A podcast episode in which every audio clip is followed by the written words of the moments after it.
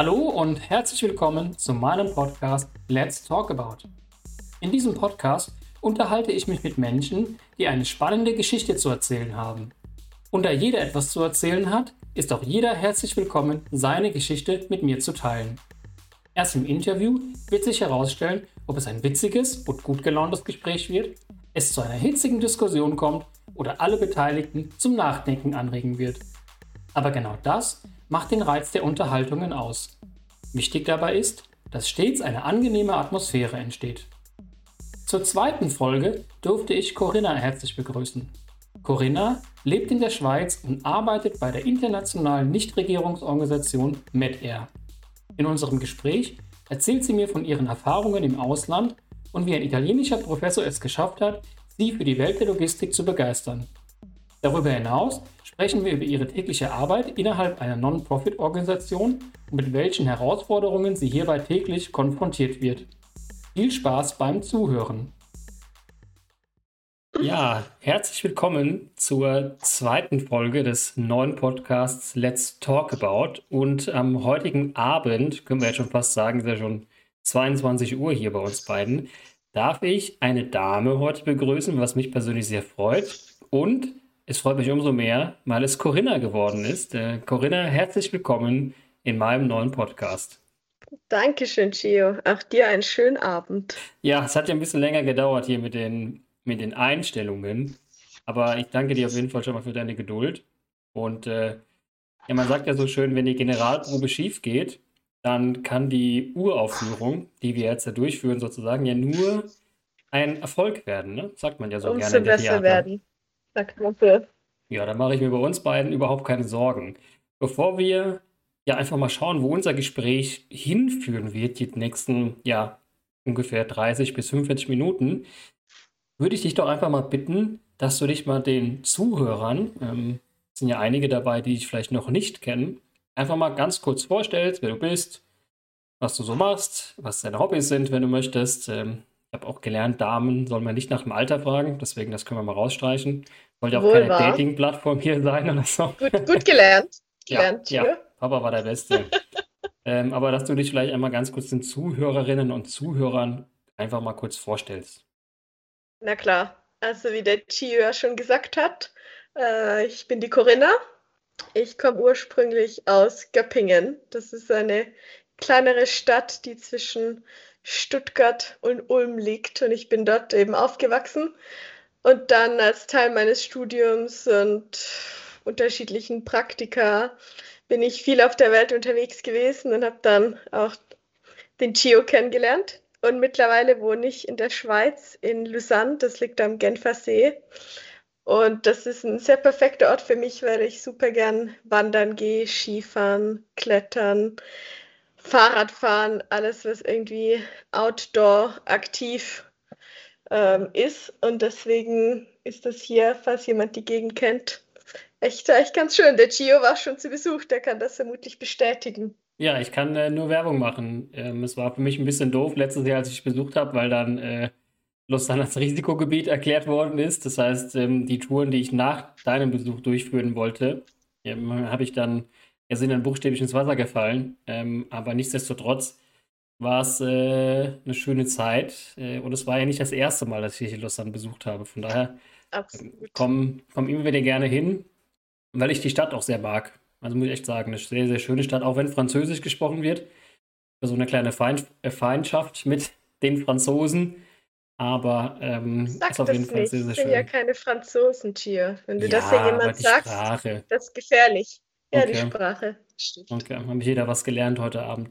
Du hast ja gerade gesagt, Corinna, dass du ja schon viel um die Welt gekommen bist. Ist das, ich sag mal, durch die, äh, oder schon in der Kindheit so gewesen, oder hat das ähm, erst dann, ich sag mal, im Studium oder zum gewissen Zeitpunkt bei dir angefangen, dass du die Welt erkunden durftest oder die Welt erkundet hast auch?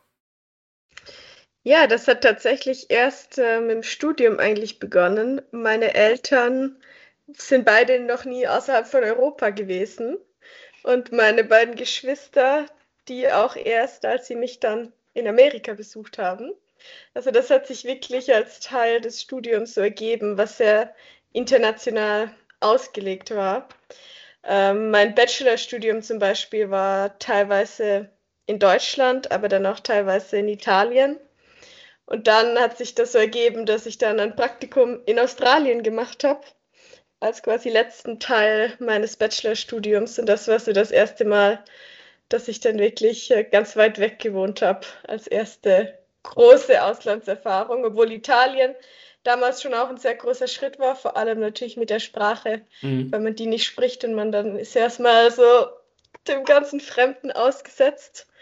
Das ähm, ja, war auf jeden Fall eine Erfahrung. Ich weiß noch, mein Papa, der hat mich damals nach Italien gefahren, quasi als Umzug und hat dann eine Nacht dort übernachtet und auch als er am nächsten Morgen wieder gefahren ist und mich dann da zurückgelassen hat, sozusagen, in diesem fremden Land mit der fremden Sprache.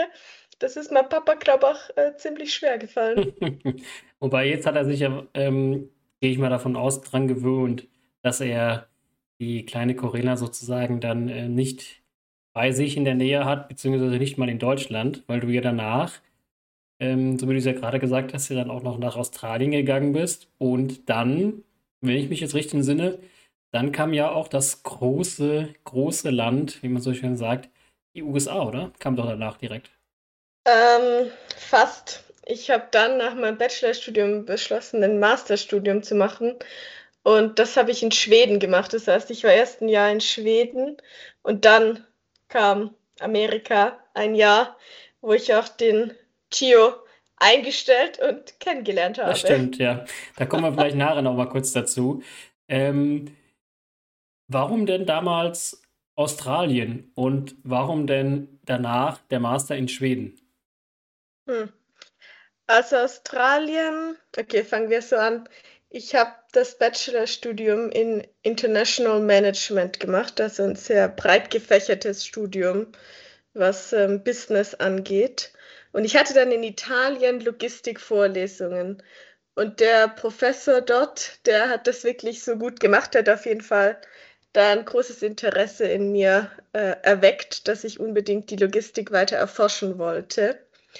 Und dann war eben das letzte äh, Semester des Studiums war ein Praktikum und dann wusste ich, ich möchte unbedingt in Logistik ein Praktikum machen und habe mich dann so ziemlich überall beworben, durchaus auch in Italien ähm, und aber auch in Australien. Dann hat sich das so eben ergeben, dass ich dort die Praktikumsstelle bekommen habe.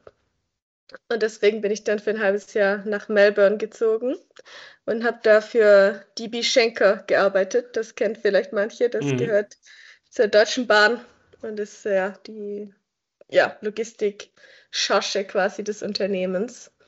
Und nach diesem Praktikum war ich mir ziemlich sicher, dass ich unbedingt äh, Logistik weiter studieren möchte. Und es war mir auch wichtig, dass ich das Studium in Englisch machen kann, einfach um Englisch, äh, die Sprache an sich zu verbessern. Und so kam ich dann auf Schweden, hauptsächlich auch, weil mich der humanitäre Sektor damals schon sehr interessiert hat und der Master in Schweden auch humanitäre Logistikvorlesungen beinhaltet hat als Teil des Curriculums. Okay, ja, zu dem humanitären Teil kommen wir im Laufe des Gesprächs mit Sicherheit noch. Ähm, ich finde es natürlich sehr, sehr, sehr schön, dass du dich oder der Professor damals in Italien dich für die Logistik ähm, begeistern konnte. Ich bin ja auch von Hause aus Logistiker und ähm, witzige Anekdote, ich habe äh, im, im, Freundeskreis, werde ich dann öfter mal gefragt, ja, Gio, ähm, was, was kannst du denn, welche Verkehrsmittel darfst du denn fahren? Kannst du LKW fahren jetzt durch, den, durch dein Studium? Also es ist sehr, sehr amüsant, immer da im Freundeskreis dann ähm, ja, nicht zu rechtfertigen, aber so ein bisschen, dass man sagt, ja, du bist jetzt Logistiker, jetzt kannst du LKWs fahren und dann hast du einen Master gemacht, jetzt darfst du auch Züge fahren. Das ist dann immer so ein bisschen der, ich sag mal, Running Gag dann bei uns im, im Freundeskreis. Und gleich noch ein Flugzeug fliegen. Ja, genau, genau, genau. Gleich noch ein Flugzeug fliegen, genau. Da, das ist dann die Promotion cool. dann sozusagen. Genau. das wäre die Promotion, richtig. Und ähm, gab es bei dir denn so einen, du hast jetzt ja gerade gesagt, Logistik ist so ein bisschen gekommen, weil der Professor damals sich für das Thema ja einfach inspiriert, vielleicht zu viel, aber auf jeden Fall begeistert hat. Mhm. Und jetzt hast du ja auch gerade noch gesagt, du wusstest, dass es so ein bisschen in, die, in den humanitären Bereich gehen, gehen soll dann auch. Hatte das irgendwie einen ausschlaggebenden Grund, dass du gesagt hast, Mensch, ich würde gern ja einfach den Fokus auch, ich sage ich mal so, in die humanitäre Richtung auch ausrichten? Ich glaube, allgemein bin ich ein Mensch, der extrem hilfsbereit ist und gern Menschen hilft. Okay. Und dann hat sich das irgendwie so gut zusammengefügt, diese, dieser Drang, Menschen zu helfen, aber das dann eventuell auch eben als Profession, als, als Job zu machen. Ähm, und die Logistik an sich, die kann, ist natürlich in vielen Bereichen sehr interessant. Aber im humanitären Bereich hat sie doch speziellere Herausforderungen, weil einfach die Infrastruktur nicht so besteht wie jetzt zum Beispiel in Deutschland. Mhm. Und dann, ja, beide Faktoren sind zusammen. Man tut quasi was Gutes, kann Menschen helfen. Und dann die spezielle logistische Herausforderung, die zwei Teile so zusammen, haben ja einfach mich dazu gebracht, mich mehr damit zu befassen und dann mich auch beruflich in die Richtung zu entwickeln. Aber es ging ja dann erstmal zur Lufthansa Cargo dann nochmal. Das war ja dann auch unser Punkt, wo wir uns ja dann auch kennengelernt haben. Genau, richtig. Ich habe damals schon versucht, ein Praktikum im humanitären Bereich zu finden. Ähm, offensichtlich erfolglos, was mich dann zur Lufthansa gebracht hat. Ähm, ja, was auf jeden Fall auch eine super coole Erfahrung war. Und der Bereich der Luftfahrt oder ja, Aviation ist natürlich auch super, super spannend. Und weil ich auch gern reise und weil die Lufthansa ja doch auch einen guten Namen hat, das hat dann doch auch ganz gut zusammengepasst. Ja, es ist ja, ähm, man kann das ja auch so sagen, weil das ja auch in der Presse auch so kommuniziert ist. Die Lufthansa Cargo war ja immer so ein bisschen das Sorgenkind der Lufthansa und mhm. ist aber jetzt ähm, ja durch die Krise einfach auch und äh, Corona ja sozusagen der, der Hidden Champion geworden und äh, ist jetzt sozusagen der Bereich oder die Sparte, die die Lufthansa so ein bisschen, ähm, ja, an der sie zerrt auch. Und ähm, das ist irgendwie sehr schön zu sehen oder faszinierend einfach, wie schnell sich das Blatt ja wirklich im wahrsten Sinne des Wortes wenden kann. Einmal so und einmal so. Das stimmt auf jeden Fall. Und ja, wenn dann Passagierflugzeuge umgebaut werden, um Güter auf einmal zu transportieren, da siehst du natürlich schon die Wichtigkeit des Cargo-Bereichs dann auch. Das ist wahr, das ist wahr. Ja. Und wie eingangs ja schon gesagt auch, haben wir uns ja dann auch in, ja, sozusagen dann auch in Atlanta, wo wir beide ja dann waren, beide stationiert waren, ja dann noch kennengelernt. Und äh, wenn ich an dich denke, beziehungsweise ich gefragt werde dann so immer, wo hast du denn eigentlich Corinna kennengelernt und wie hast du Corinna kennengelernt, dann muss ich persönlich immer zuerst an das Bewerbungsgespräch denken. Ähm, ich weiß noch ganz genau, als die Mail damals kam, ja, wir würden mal gerne mit dir ein Interview führen, hast du mal kurz Zeit an dem dem Tag, um die und die Uhrzeit.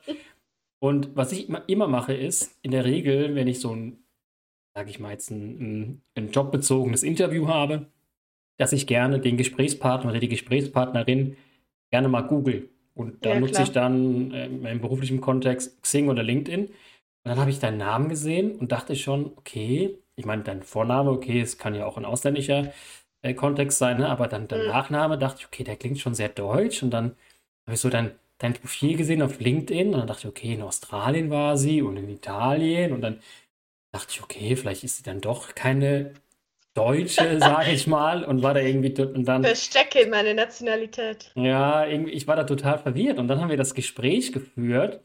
Und ähm, ich weiß noch, ich war da auf dem Weg zum, zum Weihnachtsmarkt, äh, weil ich da mit den, meinen Kollegen, wo ich damals als Werkstudent war, gearbeitet mhm. habe. Und am Ende des Gesprächs weiß ich noch, dass mir nicht eingefallen ist, was äh, Weihnachtsmarkt auf Englisch heißt. Das war irgendwie äh, und dann hat ich es, glaube ich, auf Deutsch sogar gesagt und du hast es dann auf Englisch gesagt. Und ich so, ah ja, stimmt. Und das war mir so peinlich, dass ich das nicht wusste, weil ähm, du hast es ja gerade gesagt, dass du ja für dich auch wusstest, du möchtest dein Englisch ja ausbauen und verbessern. Und das war nämlich auch bei mir so der, äh, der Hauptantrieb, auch zu sagen, ich möchte gerne in den englischsprachigen Raum gehen und dort mein Praktikum auch ähm, absolvieren, weil ich einfach meine, ja, meine Englischkenntnisse einfach verbessern möchte, äh, wollte. Und dann ist mir das Wort äh, Christmas Market nicht eingefallen. Das fand ich so peinlich, äh, dass ich am Ende auf dem Weihnachtsmarkt auch äh, ein, zwei Glühwein mehr getrunken habe. Aber das wusste ich nicht. siehst du mal, siehst du mal. Ähm, aber es ist am Ende, am Ende ist es ja, hat es ja doch hat es ja doch was gebracht und ist ja doch am Ende erfolgreich für mich dann auch, auch gelaufen. Und ähm, ja, man muss eben dazu sagen, dass ich das ganze Interview auf Englisch geführt habe, weil erstens ich zu dem Zeitpunkt mich super wohl gefühlt habe, einfach Englisch zu sprechen. Und zweitens war es eben eine Stelle in Amerika. Das heißt, ich wollte natürlich auch sicherstellen, dass du Chio auf Englisch eben kommunizieren ja, das ist mir schon kannst. Klar. Und dann, äh, ja, habe ich das gut versteckt, meine Deutschkenntnisse. Das stimmt, ja. Aber wir haben es ja relativ Bis schnell. Bis zum Weihnachtsmarkt. Stimmt, genau, bis zum Weihnachtsmarkt und dann, ähm, ja, dann wusste ich, ah, okay, sie ist auch eine Deutsche. Ja. Wie hast du denn, weil wir ja beide zur gleichen Zeit drüben waren, gerade du warst ein bisschen vor mir da und bist auch ein bisschen früher gegangen dann auch dementsprechend. Aber was mich jetzt auch interessieren würde, ist, ähm, wie so deine Erinnerungen an die Zeit sind in den USA. Ist so etwas, was dir so sofort in Erinnerung kommt, wenn man dich fragt, so, wie war die Zeit in den USA? Ein gutes Beispiel oder vielleicht auch ein, ein negatives Beispiel, was dir sofort so in den Kopf kommt? Hm, ich würde mal sagen, wir hatten auf jeden Fall eine coole Zeit. das steht schon mal fest. Ähm, was auf jeden Fall besonders war für mich, ist einfach, wie offen die Leute sind und wie die Menschen einfach auf dich zugehen und mit dir quatschen. Das merkst du schon, wenn du als einfaches Beispiel im Uber zum Beispiel unterwegs bist oder irgendeinem Taxiservice, was du eben in Amerika doch recht häufig machst. Ähm, man hat einfach super nette Gespräche. Und das wird einem vielleicht in Deutschland oder auch in der Schweiz so weniger passieren. Da steigt man ein und äh, man steigt wieder aus und wünscht sich einen schönen Tag und das war's.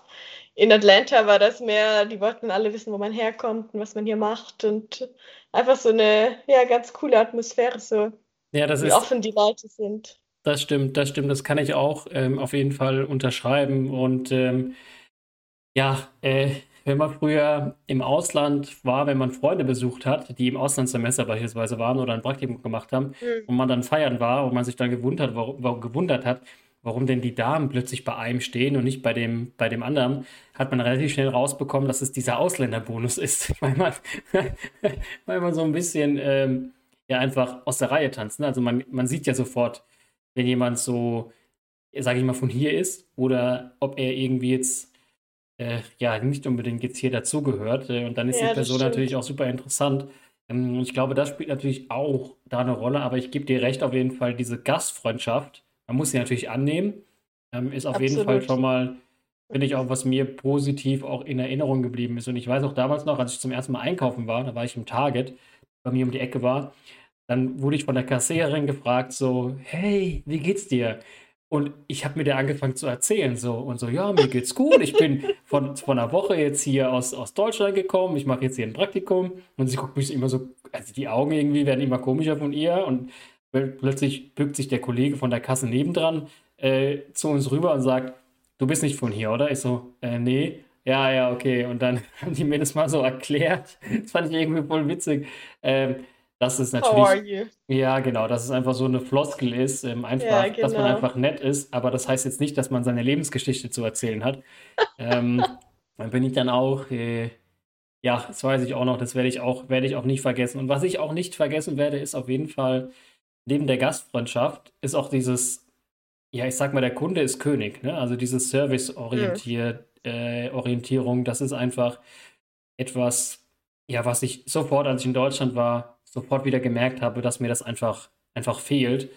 Und ähm, wenn man irgendwie ein Problem hatte, nicht zufrieden war mit irgendeinem Service oder einem Produkt oder so, ist man sofort, ja, also ist das Unternehmen einem sofort entgegengekommen, sei es mit irgendeinem Gutschein oder so oder einer Preisreduzierung oder so. Und das ist halt hier in Deutschland ja ähm, eher seltener der Fall. Weniger der Fall, ja. Weil du das Einkaufen angesprochen hast.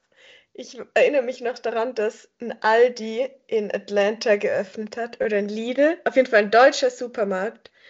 Und wir sind da hingefahren, einfach natürlich äh, was so zu schauen, was es so für Produkte gibt. Und dann war da ähm, so ein älterer Herr, der absolut überfordert war mit einem Einkaufswagen Chip um den Einkaufswagen zu nehmen. Weil das gibt es einfach nicht in Amerika. Da nimmst du einfach deinen Einkaufswagen, du bringst ihn wieder zurück. Fertig. Oder vielleicht auch nicht, aber auf jeden Fall gibt es eben nicht so ein System, mit dem du das eben raus und deinen Einkaufswagen nehmen kannst und dann wieder zurückbringen. Gibt nicht so ein Pfandsystem. Und das habe ich ihm dann erklärt, dass er jetzt hier da eine Münze quasi reintun muss in den Einkaufswagen, damit er den nehmen kann zum Einkaufen. Da sind wir. Das war ein Kulturschock, weil ich so dachte, wie kann man das nicht wissen? Aber natürlich weiß man das nicht, wenn es das System einfach nicht gibt. Genau, wenn du es halt nicht kennst, dann, ähm, ja, dann ist es halt so, ne? Und wenn es dann komplett ja, genau. neu ist dich, bist du am Anfang überfordert. Ich meine, das ist ja bei uns mit Sicherheit ja genauso. In, in anderen Punkten oder so, was man nicht kennt, ähm, ja, ist man erstmal so ein bisschen, okay, was ist das jetzt? Und muss mich jetzt erstmal erstmal dran gewöhnen. Aber du hast ja dann auch in dem Moment ja dann auch deine humanitäre Seite wieder gezeigt, die dich ja sozusagen jetzt ja auch in deinem, in deinem jetzigen Job ja auch ähm, begleitet. Aber bevor wir dazu gleich nochmal kommen, wie ging es denn dann eigentlich bei der, ja, bei der Cargo dann weiter? Du hast ja dann damals ein Jobangebot bekommen, wenn ich mich recht entsinne. Ja, genau. Also ich habe zuerst mein Praktikum gemacht und dann habe ich die Chance bekommen, noch ein halbes Jahr länger zu bleiben und auch meine Masterarbeit dort zu schreiben. Und danach hätte mich unser Chef damals gerne übernommen. Und ich wusste aber für mich, dass die Lufthansa zwar auf jeden Fall ein interessantes Unternehmen ist, ich aber eben gerne die humanitäre Logistik ausprobieren möchte. Damals wusste ich ja auch noch nicht so recht, ob das das wirklich ist, was ich machen möchte. Und dann habe ich einfach mich äh, beworben, natürlich in einer sehr komfortablen Situation, weil ich gleichzeitig wusste, ich habe eine Hintertür quasi.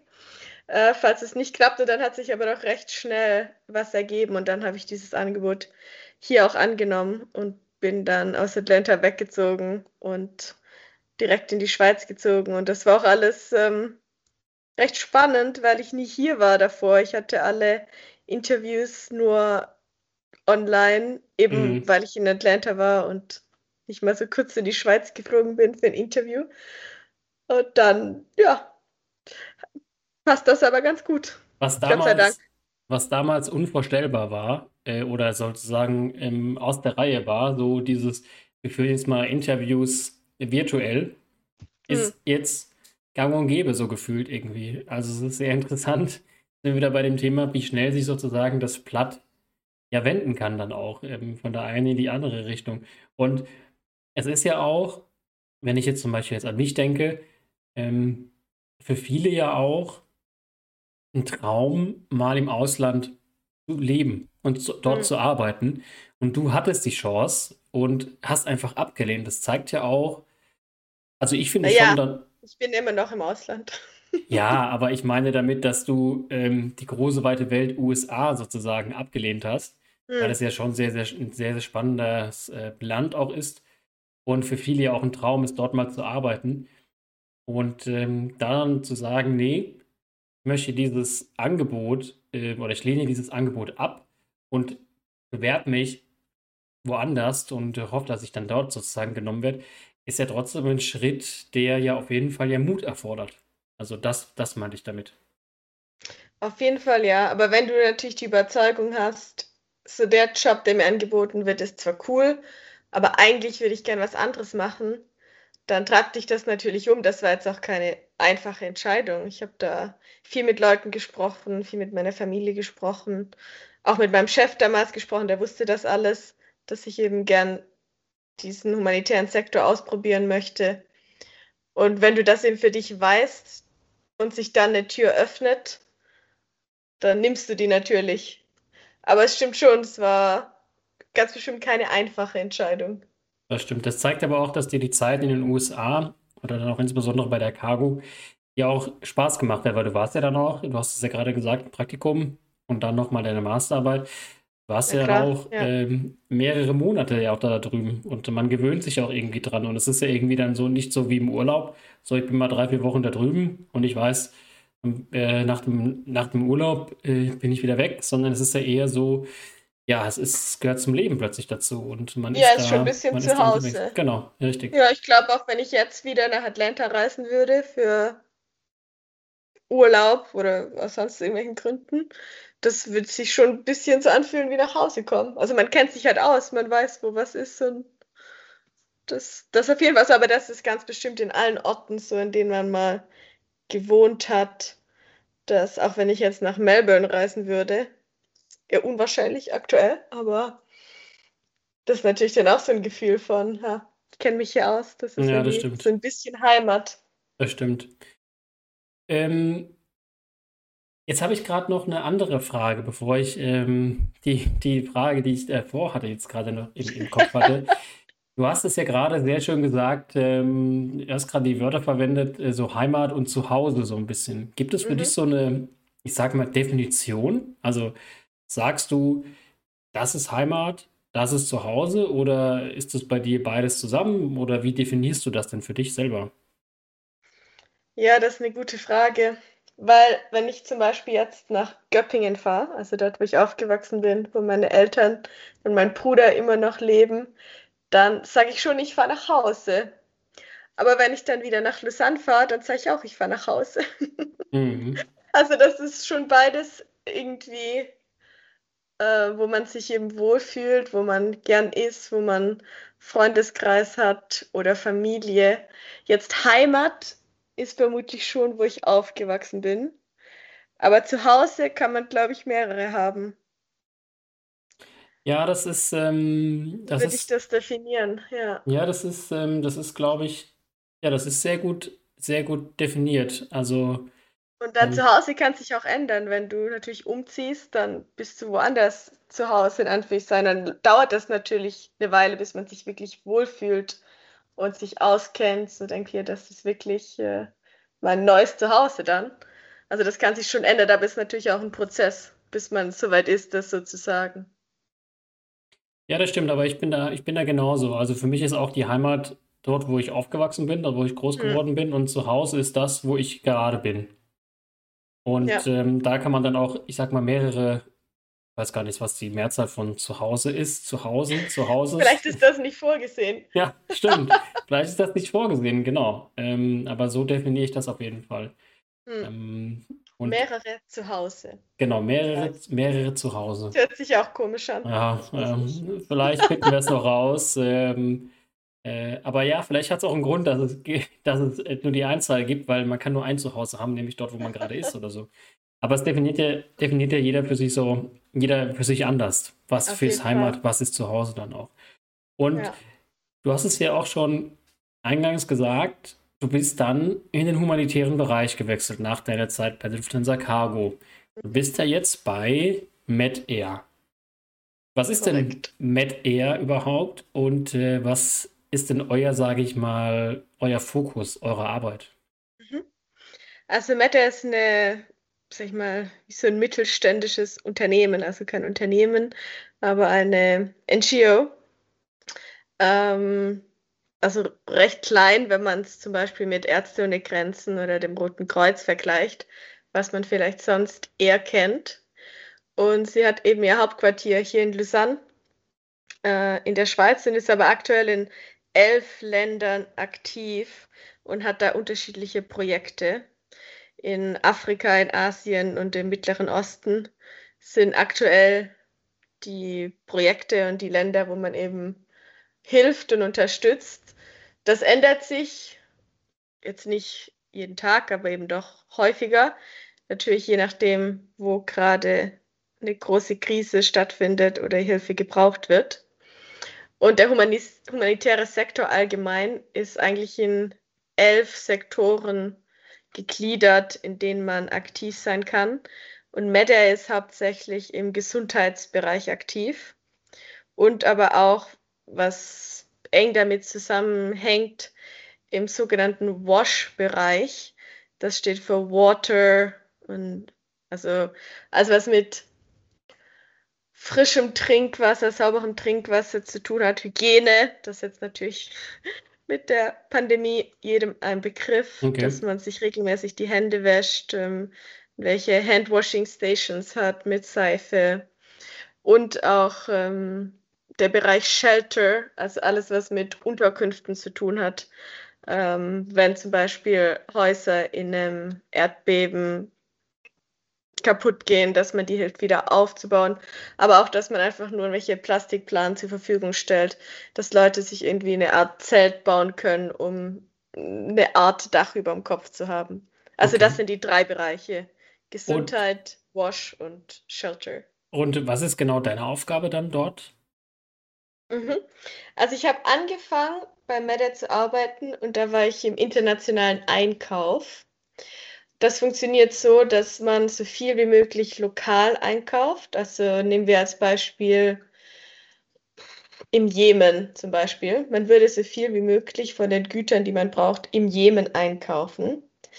Falls man sie aber im Jemen nicht einkaufen kann, weil entweder es sie einfach nicht gibt oder die Qualität nicht angemessen oder gut genug ist, dann wird quasi auf dem internationalen Markt das eingekauft und dann ins Land transportiert. Und das war so meine erste Position, dass eben die Länder mich kontaktiert haben und ich dann versucht habe, die jeweiligen Produkte, die sie brauchen, Medikamente zum Beispiel, aber auch Satellitentelefone für die Kommunikation, weil man in einigen Gebieten nicht unbedingt ein Telefonnetzwerk hat ähm, oder Wasserfilter, um eben das Wasser aufzubereiten. Äh, solche Dinge habe ich dann eben international eingekauft und dann ins entsprechende Land transportiert. Okay. Das war so meine erste Position, die habe ich ungefähr ein Jahr, eineinhalb gemacht und habe dann innerhalb meines Teams gewechselt zu mehr einer Art Beratungsposition. Also die heißt äh, Global Logistics Advisor, die Position. Aber es, ähm, ich kümmere mich um vier unterschiedliche Länder und bin quasi im täglichen Kontakt mit dem Logistikmanager und dem Team, die eben im Land arbeiten, im Feld dort aktiv sind. Und sobald Sie irgendeine Frage haben für etwas komplexere Situationen, dann sprechen wir darüber und ich gebe eben Hilfestellungen oder ich habe natürlich dadurch, dass ich mit unterschiedlichen Ländern in Kontakt bin, weiß ich auch, was in anderen Projekten passiert und gemacht wird und kann dann dieses Wissen und das, was dort gelernt wird, nehmen und dann anderen Teams damit helfen sozusagen. Und Teil dieser Rolle ist auch, dass ich dort regelmäßig einen Besuch abstatte und auch schaue, ob Dinge, was eben die Logistik angeht, wirklich so ablaufen und gemacht werden, wie sie sollen.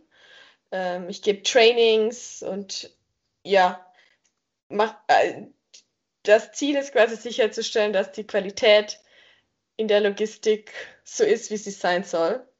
Und wenn nicht, dann muss ich mal auf den Putz hauen. Wenn es so ist, dann kann ich loben. Und äh, ja, das heißt, ich bin eigentlich im täglichen Kontakt mit den Teams dort äh, in den unterschiedlichen Ländern. Und lobst du mehr oder musst du mehr auf den Putz hauen?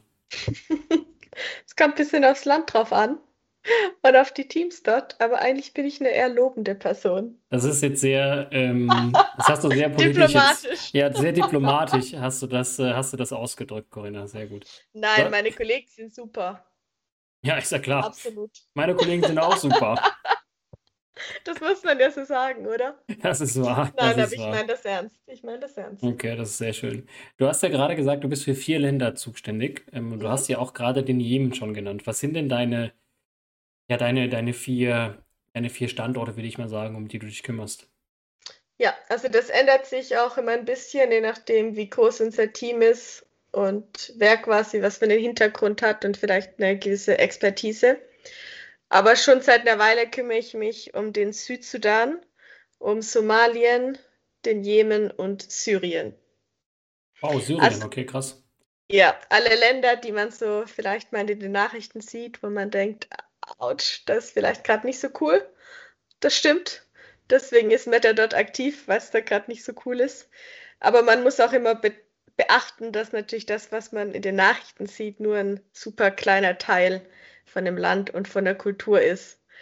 Und ja, wenn man dann dort ist, dann sieht man doch noch ganz andere Facetten, die doch auch sehr schön sein können. Das ist ja das Spannende auch bei reich. Ja, das ist ja das Spannende auch bei Berichterstattung, ähm, hm. dass man dann ja auch eher über die, ich sag mal, Missstände ähm, Genau. aufmerksam macht, dann auch. Ich denke zum Beispiel auch an, an Syrien.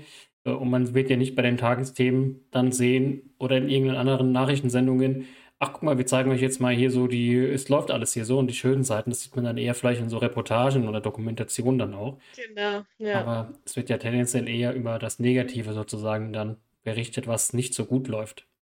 Ja, das ist auch innerhalb von Deutschland so. Da muss man sich ja nichts vormachen, nur dass natürlich Deutschland in der, das eben kein Krisengebiet, da ist gerade kein Krieg oder sonst irgendwas. Dementsprechend hören sich die Nachrichten vielleicht nicht ganz so dramatisch an. Aber auch sonst wird ja eher über Negatives berichtet. Ja, das stimmt. Leider. Es gibt, glaube ich, auch so Positivmedien. Das habe ich mal gesehen. Dass so drei positive Fakten am Tag, also wirklich Medien, die sich darauf fokussieren, positive Dinge zu teilen. Ja, Das ist das ich ganz gut. cool. Das finde ich eine gute, gute Sache.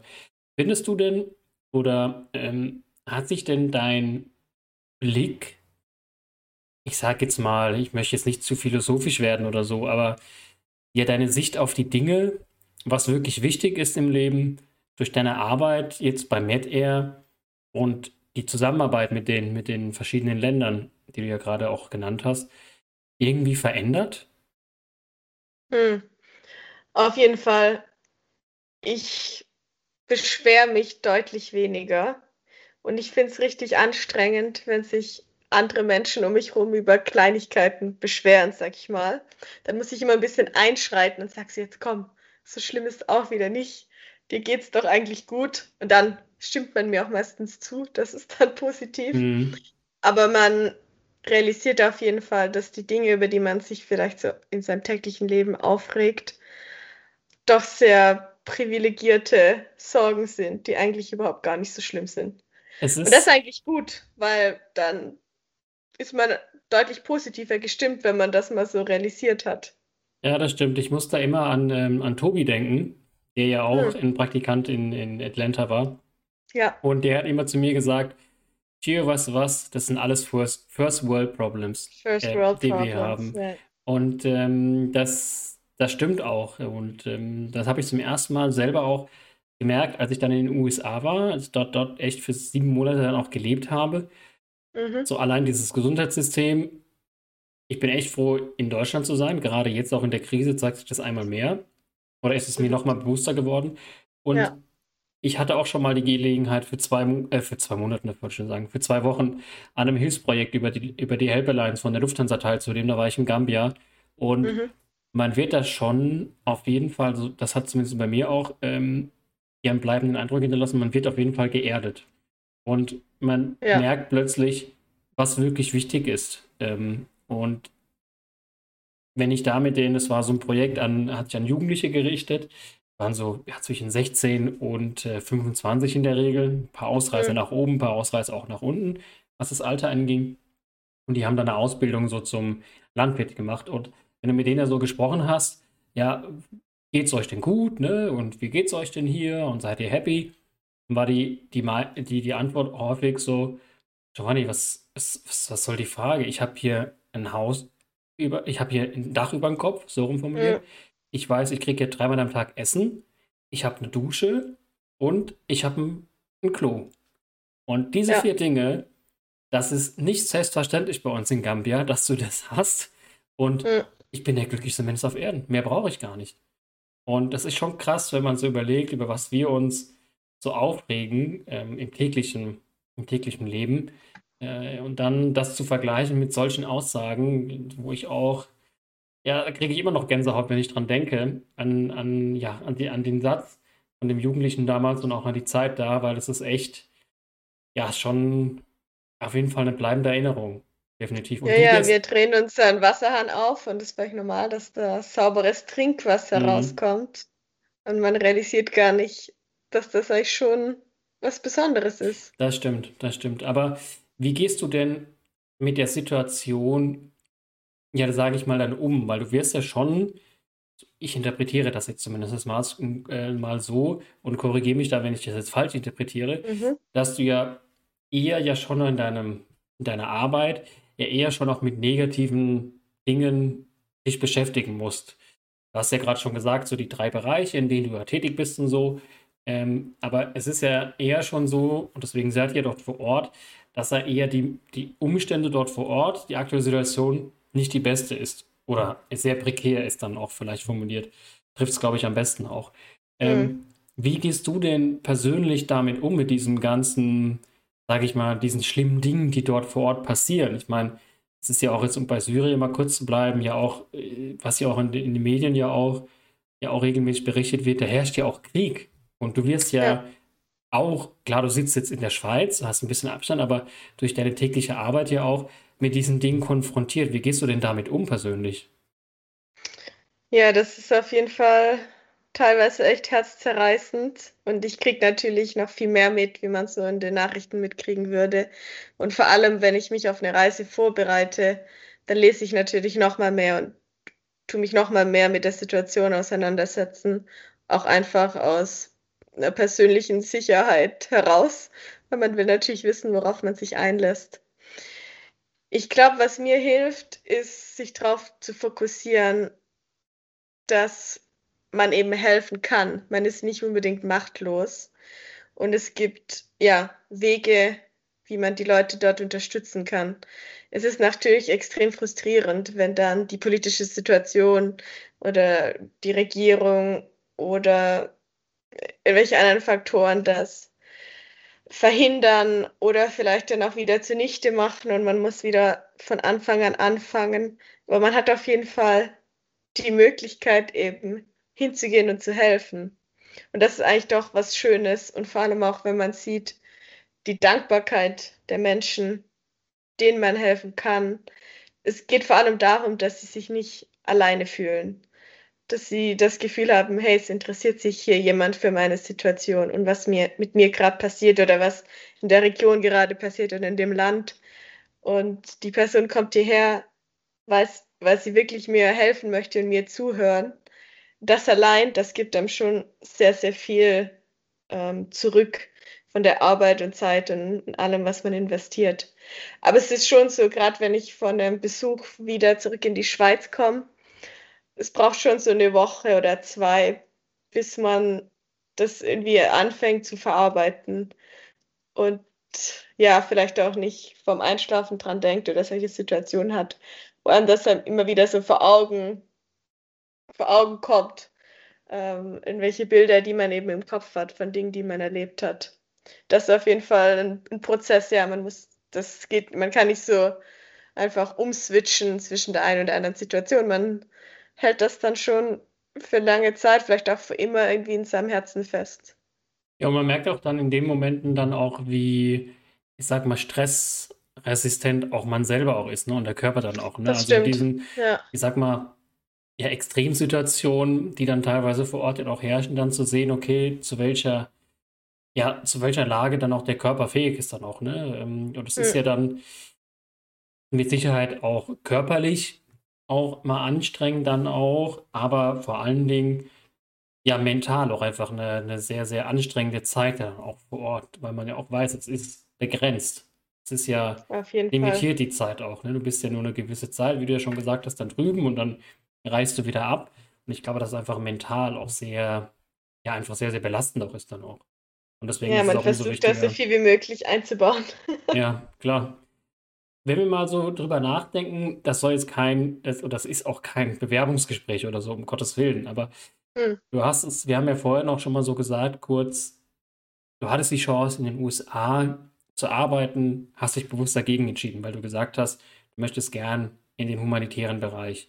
Mhm. Was sind so für dich die Punkte, die dich, die dich antreiben? Es kann sowohl jetzt, sage ich mal, im, im, im privaten Bereich sein, aber auch im beruflichen, die dich antreiben bei dem täglichen Doing, täglichen Arbeit? Ich habe auf jeden Fall den Drang, meine Zeit in was Sinnvollem zu investieren, in was Sinnvolles zu investieren. Ja, das definiert natürlich jeder für sich selbst, aber um zum Beispiel ein Beispiel zu nennen, in Amerika, als wir bei der Lufthansa waren, da haben wir einen Bär von Frankfurt Zoo nach Washington geflogen, damit er dort mit der weiblichen Bärin eine Familie gründen kann. Und das war natürlich super spannend und das war echt cool. Man musste da mega viele Dinge organisieren und auch berücksichtigen, wenn man so ein Bär um die halbe Welt fliegt. Es war super spannend. Aber dann denke denk ich mir, okay, da arbeiten jetzt, weiß ich nicht, wie viele Leute da dran, um den Bär zu seiner Bärin zu fliegen. Ist es wirklich die ganze Zeit und Energie wert? Ist es wirklich meine Zeit wert, um halt so was Cooles zu machen? Das ist natürlich cool, aber gibt es irgendwie einen höheren Sinn dahinter? Das habe ich so ein bisschen hinterfragt. Und jetzt in meiner Arbeit, da hast du halt wirklich, also sehe ich persönlich, einen größeren Sinn dahinter, wie ich meine Zeit investiere. Und wenn ich meine Zeit investieren kann und quasi ein positives Endresultat habe, das finde ich doch extrem motivierend. Und in meiner Position jetzt als in Anführungszeichen Berater oder eben Unterstützer, Trainer, da habe ich natürlich konstant die Möglichkeit, den Teams im Feld zu helfen und die zu unterstützen. Und manchmal sagen sie dann, Corinna, tut mir so leid, jetzt ich dich schon wieder was. Da sage ich, das ist genau mein Job. Dafür bin ich da. Das mache ich gerne. Mhm. Und genau das motiviert mich dann, wenn man wirklich das Gefühl hat, man, man hilft entweder seinem Team, seinen Kollegen oder dann natürlich im Endeffekt den Leuten, die wirklich Hilfe benötigen. Das ähm, ist nicht abgesprochen hier mit uns beiden. Das muss man direkt auch hier sagen. Aber besser hätte die Überleitung äh, gar nicht sein können, denn ich hoffe auch natürlich, dass die Zeit, die du jetzt heute Abend hier investiert, investiert hast, oh. dass es sich gelohnt hat für dich ähm, und du auch ähm, das Gefühl hast, hier was Sinnvolles sozusagen heute gemacht zu haben. Ähm, weil äh, ich auf jeden Fall fand es ja schon sehr inspirierend, auf jeden Fall auch hier mit dir darüber zu sprechen und ähm, auch mal so ein bisschen verstärkt über den humanitären Bereich. Ähm, und ich hoffe, dir hat es genauso viel Spaß gemacht äh, wie mir heute Abend. Ich hätte zum Abschluss noch eine Frage und zwar, jetzt hören die Leute den, den Podcast hier mhm. und ähm, denken sich vielleicht so, oh, okay, krass, ja, humanitär, ich würde mich gerne da so ein bisschen engagieren. Ähm, es gibt auch ein Meta-Büro in Deutschland. Ah, okay. Und ich kann auch, und ich kann auch ähm, Bei Geld spenden. um die Ecke in Wiesbaden. Du ah, kannst okay, auch Geld cool. spenden. Okay. Ja. Das heißt, ich kann auch als Privatperson euch, äh, eurer Organisation Geld spenden. Das kann man, ja. Okay. Wobei man ja auch sagen muss, wir machen jetzt, jetzt aber kein, hier keinen Spendenaufruf. Genau, wir machen auch keine Werbung, weil wir auch nicht finanziert werden oder so hier von, von irgendeiner Organisation oder Unternehmen. Es gibt ja so viele, so viele ähm, Organisationen, in welche Richtung auch immer, ähm, in die man spenden kann. Ähm, ich glaube persönlich, und das ist vielleicht der Aufruf an die, an die Zuhörerinnen und Zuhörer des heutigen Podcasts, wenn ihr irgendwas übrig habt oder was Gutes tun wollt, ähm, ja, engagiert euch, entweder selber im Ehrenamt. Oder ähm, ja, wenn ihr die finanziellen Mittel habt, dann ähm, unterstützt Organisationen, die das sozusagen für sich so als, ich sag mal, Berufung haben und da auch eher, ja, sage ich mal, ihren Schwerpunkt drin haben, weil egal was man spendet, ob es jetzt 5 Euro sind oder, oder 10 oder 100 Euro, äh, jedes hilft Geld, alles, alles hilft. Ähm, wie, man so, wie sagt man so schön, Kleinvieh macht auch mit. wie man so schön sagt. Nur um noch eine Anekdote hier einzubauen. So eine schöne Redewendung, Gio. ja, genau, richtig, genau. Corinna, ähm, ich danke dir auf jeden Fall für ja, das sehr schöne Gespräch am späten Abend. Hier heute gerne. am, am Montag. Ähm, ist ja doch ein bisschen länger geworden jetzt auch. Aber danke für deine Geduld, danke für deine Zeit, danke für deine ja sehr tolle Geschichte. Du hast ja schon sehr viel, sehr viel ähm, ja, erlebt auch. Und ähm, ich freue mich auf jeden Fall, wenn wir beide uns bald wiedersehen. Dann auch äh, und dann ja physisch sozusagen und dann auch ja, die Gespräche dann auch weiterführen können und ähm, vertiefen können. Und ähm, ja, hoffe, dass es dir auch genauso viel Spaß gemacht hat wie mir. Heute. Auf jeden Fall. ja, der zweite Gast sozusagen und die erste weibliche Person sozusagen Uhu. hier gewesen zu sein bei dem, bei dem Podcast. Ich weiß ja nicht, wie sich das so weiterentwickelt, Gio.